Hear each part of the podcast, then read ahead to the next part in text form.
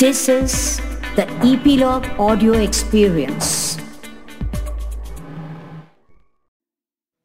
कलकत्ता नगर के रास्ते से गुजरते हुए अचानक एक ज़ोर की चीख ने उस युवक का ध्यान खींचा। क्या हुआ? उसने झट नज़रें घुमाई। एक घोड़ा गाड़ी रास्ते पर तेज़ी से भागी जा रही थी। इस तरह भागते घोड़े को देखकर ऐसा लग रहा था जैसे वह डरा हुआ है, और इसीलिए गाड़ी को लेकर सरपट दौड़ रहा था। उस घोड़ा गाड़ी पर एक महिला सवार थी और घबराई हुई मदद के लिए चिल्ला रही थी, क्योंकि गाड़ी कभी भी पलट सकती थी। रास्ते में कोई भी उसे संभालने या बचाने के लिए आगे आने की हिम्मत ना कर पाए। तभी उस युवक ने स्थिति को समझते हुए जैसे ही घोड़ा गाड़ी उसके पास से गुजरी, तेज़ी और साहस के साथ लपक कर उस पर चढ़ गया। तुरंत घोड़े की लगाम पकड़कर उसे खींचा। अब घोड़ा काबू में आकर रुक गया। महिला ने उस युवक को उनकी जान बचाने के लिए बहुत आभार व्यक्त किया। कौन था यह नवयुवक वीरेश्वर, बिले, नरेंद्रनाथ, नरेन, इन नामों से उनके परिजनों और दोस्तों ने उन्हें संबोधित किया। लेकिन आप शायद स्वामी विवेकानंद के नाम से ज़्यादा फैमिलियर होंगे।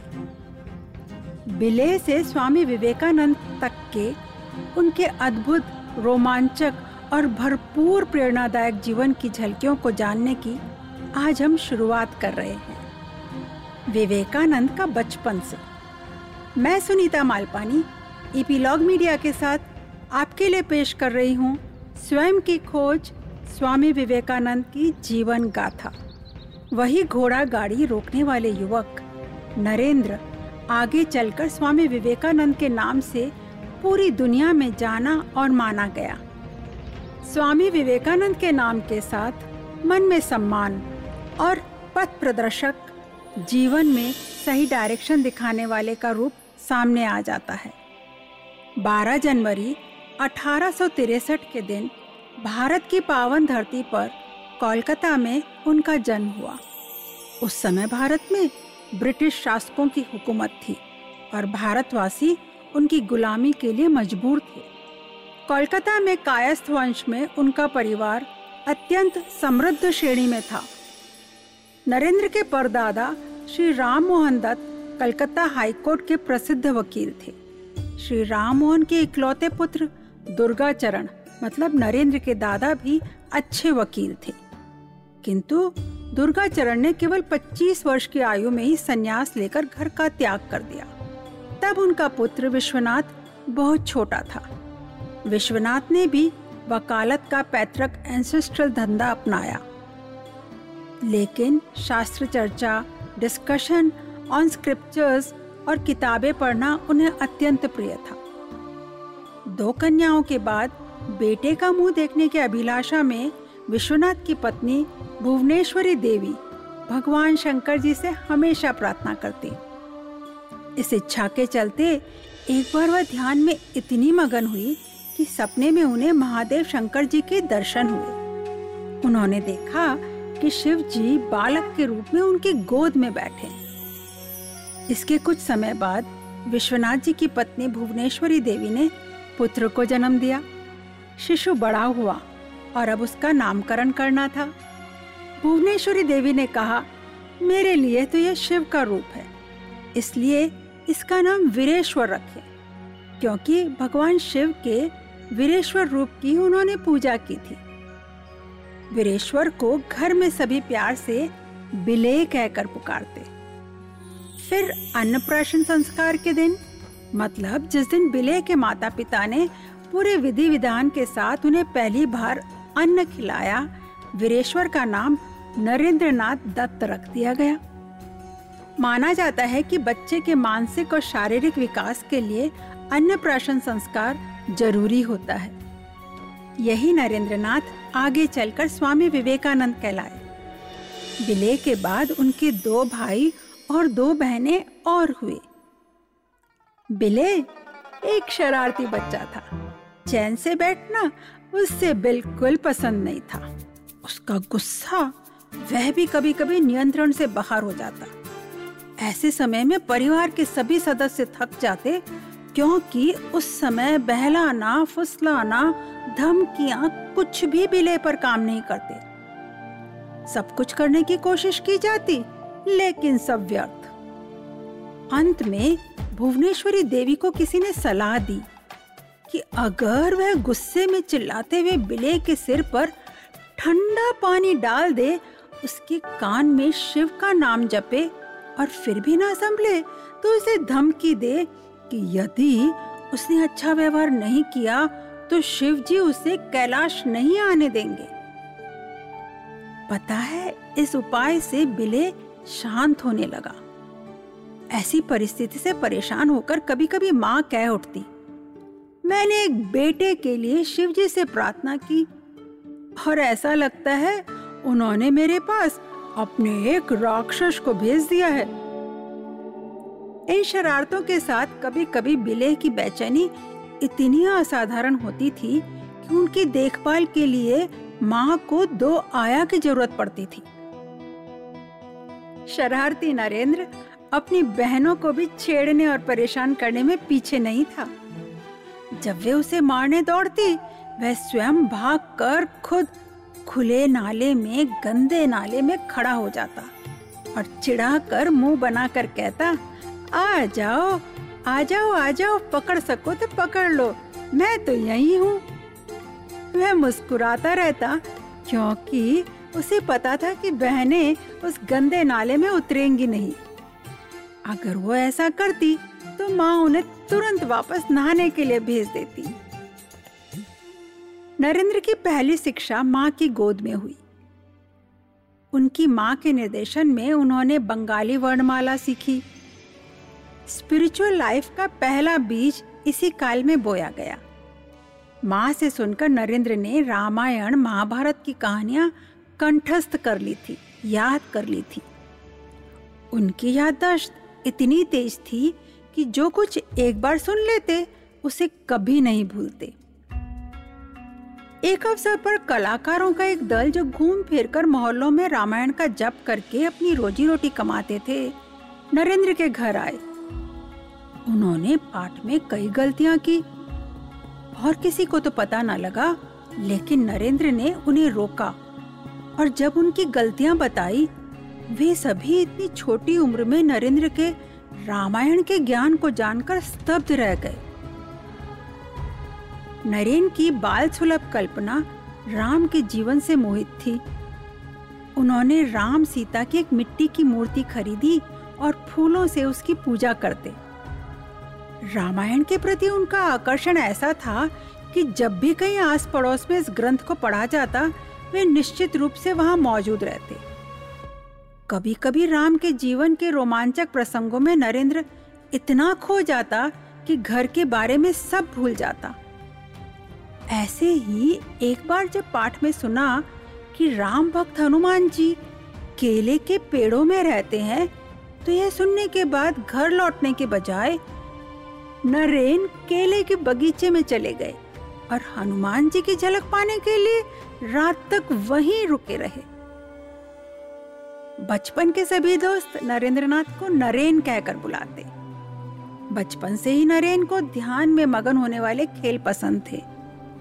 एक दिन कुछ दोस्तों के साथ एकांत स्थान में, अकेले में भगवान की मूर्ति को स्थापित कर सभी के साथ मूर्ति के सामने ध्यान करने बैठ गए। नरेन ध्यान में इतना मगन हो गए कि उसे आसपास की कुछ खबर ही नहीं रही। तभी झाड़ियों में से एक नाग सरकते हुए वहाँ आ गया। सभी दोस्त उसे देखकर डर कर भाग खड़े हुए। दोस्तों ने नरेंद्र को भी चेतावनी देने के लिए आवाज़ें लगाई। लेकिन ध्यान में मगन नरेंद्र कुछ न सुन पाया। थोड़ी देर में नाग वहाँ से चुपचाप चला गया। बाद में माँ ने नरेंद्र से पूछा, क्यों रे बिले नाग के आने पर तुम वहाँ से भागे क्यों नहीं? बिले ने बताया, मैं नाक के बारे में कुछ भी न सुन पाया, माँ। मैं तो अपने आनंद में ही था। ऐसे ही भिक्षा के लिए घूमते विचरते साधुओं, भिक्षुओं से नरेन को बड़ा लगाव था। जब भी कोई साधु दरवाजे पर आता, नरेन बड़ा प्रसन्न होता और उन्हें भिक्षा दिए बिना नहीं रह पाता। एक दिन एक साधु आए और भिक्षा मांगी। नरेन के पास केवल उनकी कमर में लपटा हुआ एक नए कपड़े का कीमती टुकड़ा था। उसने उसे ही खोलकर साधु को दे दिया और साधु बड़े आराम से खुशी खुशी अपने सिर पर बाँध कर और वहाँ से चला गया। जब नरेन को पूछा गया कि कपड़े का क्या हुआ तो उत्तर मिला, भिक्षु ने मुझसे भिक्षा मांगी और मैंने उसे भिक्षा दे दी। माँ परेशान होकर कहती यदि बिले इस तरह बिना सोचे समझे सब कुछ देता रहा तो मैं ये घर गृहस्थी कैसे चला पाऊँगी? इसके बाद जब भी कोई साधु आते, नरेन को ऊपर कमरे में बंद कर दिया जाता, ताकि अब वह दरवाजे पर जाकर भिक्षा न दे पाए। लेकिन नरेन कहाँ रुकने वाला था? बंद कमरे में जो भी सामान मौजूद होता, खुला संदूक होता, उसी में से शाल और कंबल निकालकर उन्हें खिड़की से भेंट के रूप में भिक्षु की ओर फेंक देता। और वह भिक्षु नरेन को आशीर्वाद देते चला जाता। नरेन के परिवार में कई पालतू जानवर थे। गाय से तो नरेन की खास दोस्ती थी। उसके साथ ही एक बंदर, बकरी, मोर, कबूतर, दो या तीन गिने पिग भी थे उनके घर में। घर के नौकरों में से घोड़ा गाड़ी का कोचवान नरेन का खास दोस्त था। उस उम्र में नरेन के लिए कोचवान एक शानदार पेशा था, क्योंकि वे पगड़ी और चाबुक के साथ गाड़ी में सबसे आगे बैठकर गाड़ी को आगे बढ़ाता था। इसलिए बचपन में नरेन की महत्वाकांक्षा, एम्बिशन, एक कोचवान या दूल्हा बनने की थी। परिवार के लोगों का कहना था बिले को जो भी गोद में उठा लेता, वह उसके पास चला जाता, क्योंकि वह सभी से घुल मिल जाता और सभी पर अटूट विश्वास भी करता था। पाठशाला जाने से पहले दत्तवंश के कुल पुरोहित ने घर पर ही बारह खड़ी बनाकर नरेन को क ख ग सिखाया। इसके बाद धोती पहनकर सरकंडे की कलम लेकर वे पाठशाला गए। किंतु पाठशाला तो ऐसा स्थान था जहाँ अनचाहे अनजाने विभिन्न सामाजिक स्तर के कितने ही बच्चे इकट्ठा होते थे। उनकी बातचीत, बोलचाल सब नए ढंग के थे। इसके फलस्वरूप दो चार दिन के भीतर ही नैतिक शब्दकोश, मॉरल डिक्शनरी से बाहर के कई शब्द नरेन ने सीख लिए। जब माता पिता को इसका पता चला उन्होंने नरेन को उस विद्यालय से निकालकर घर के ही पूजा घर में एक छोटी सी पाठशाला खोलकर वहाँ पर गुरुजी के हाथ अपने पुत्र को पढ़ाने का जिम्मा दे दिया। यहाँ घर की नई पाठशाला में भी आस पड़ोस के बच्चे आने लगे और उनके कई नए मित्र बन गए। नरेन का पढ़ने का अपना ही ढंग था। अध्यापक महोदय बगल में बैठकर नित्य पाठ पढ़ा जाते और बिले नरेन आँखें मूंद कर उसे सुनते और इतने से ही उनको दैनिक पाठ याद हो जाता।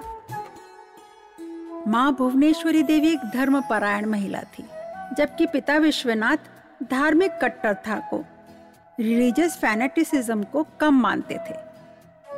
नरेंद्र का स्वभाव भी पिता जैसा ही था। इस कारण उन्हें कई बार माँ से डांट भी खानी पड़ती।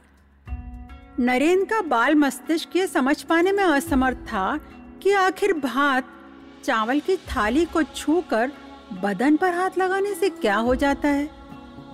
वैसे ही बाएँ हाथ से ग्लास उठाकर पानी पीने से क्या तकलीफ़ हो जाती है? क्यों नहीं पानी ऐसे पीना चाहिए?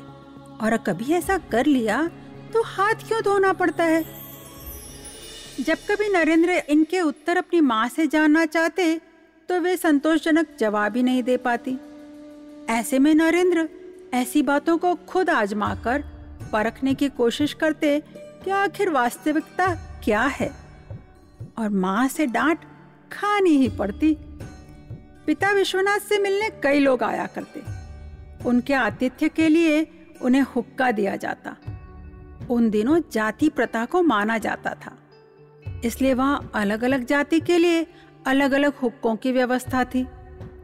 परंतु यह भेद नरेंद्र की समझ में नहीं आता। क्यों एक जाति के लोग दूसरी जाति के साथ बैठकर खाना नहीं खा सकते? क्यों उनके लिए अलग अलग हुक्कों की व्यवस्था है? उसने सोचा, क्या होगा अगर वह खुद सभी झूठे हुक्कों को मुँह से लगाए तो? क्या कोई धमाका होगा? या छत गिर पड़ेगी?